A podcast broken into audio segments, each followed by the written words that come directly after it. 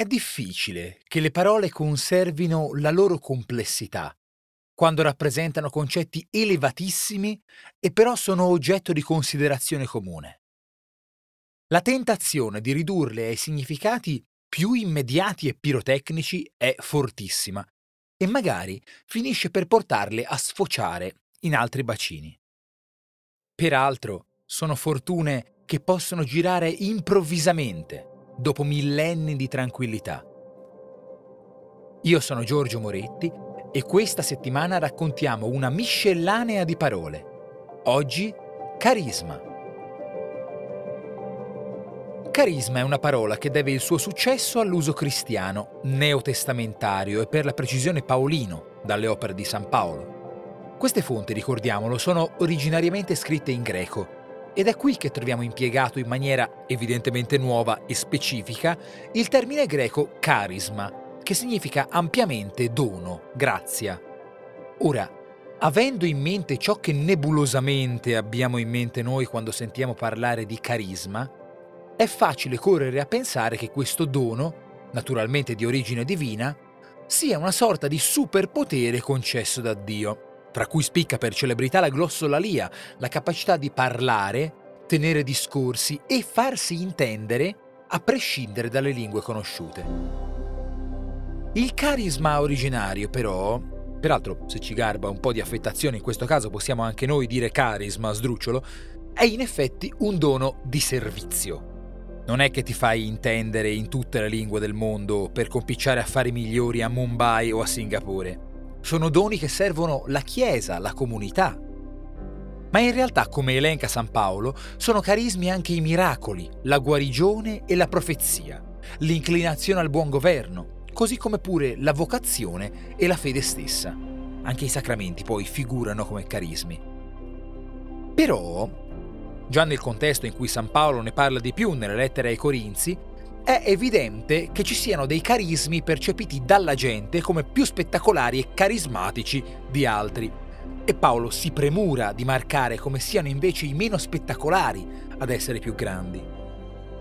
Ma il popolo pensa come è più facile pensare e nella nostra lingua teniamo traccia di questa percezione. La fede si vede poco. Il sacramento ha una dimensione soprattutto intima, invece il miracolo della predicazione che converte le masse in ogni lingua è più d'impatto. Ma come ne teniamo traccia? Il modo in cui il carisma ha preso il profilo con cui lo usiamo oggi è piuttosto particolare.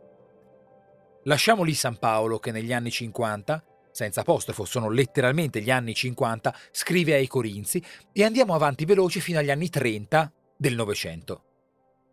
Max Weber, celebre filosofo e fra i padri della sociologia, in diverse opere ha sviluppato un discorso sulle figure del potere, sui tipi di potere sociale che si esprimono nell'evoluzione della società.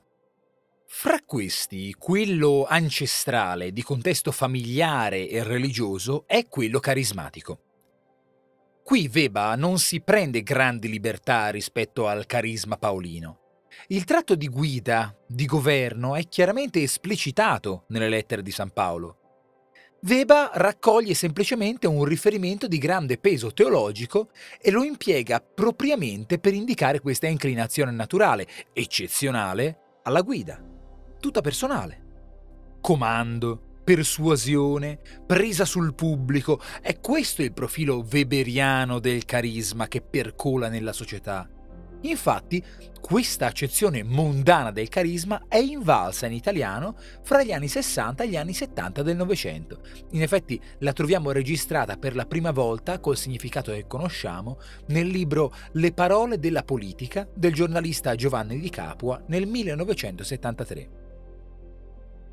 Il carisma non è più inteso come un dono di servizio alla comunità. Si è scollato ampiamente dall'addentellato neotestamentario.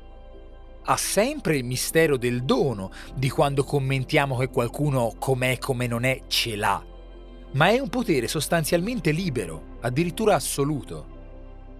È il prestigio personale che nasce da capacità innate di comando, da un ascendente potentemente persuasivo, attraente, seducente, da una capacità ineluttabile di farsi ascoltare e di destare interesse. Diciamo carismatiche figure di vertice che con questo tipo di potere personale, fondato solo in se stesso, non in tradizioni, posizioni, istituzioni, guidano rivoluzioni, stabiliscono fondazioni, muovono interi panorami sociali e culturali.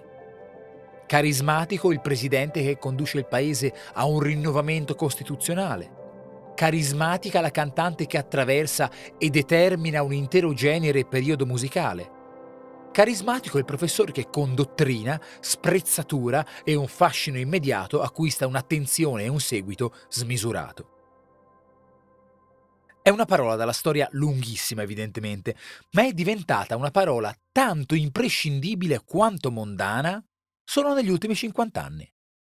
Quando si parla di parole, ogni partita è sempre aperta, ma forse, mentre la teniamo in bocca, avere in testa la sua consistenza originaria può aiutarci a conservarne il filo acutissimo. A domani!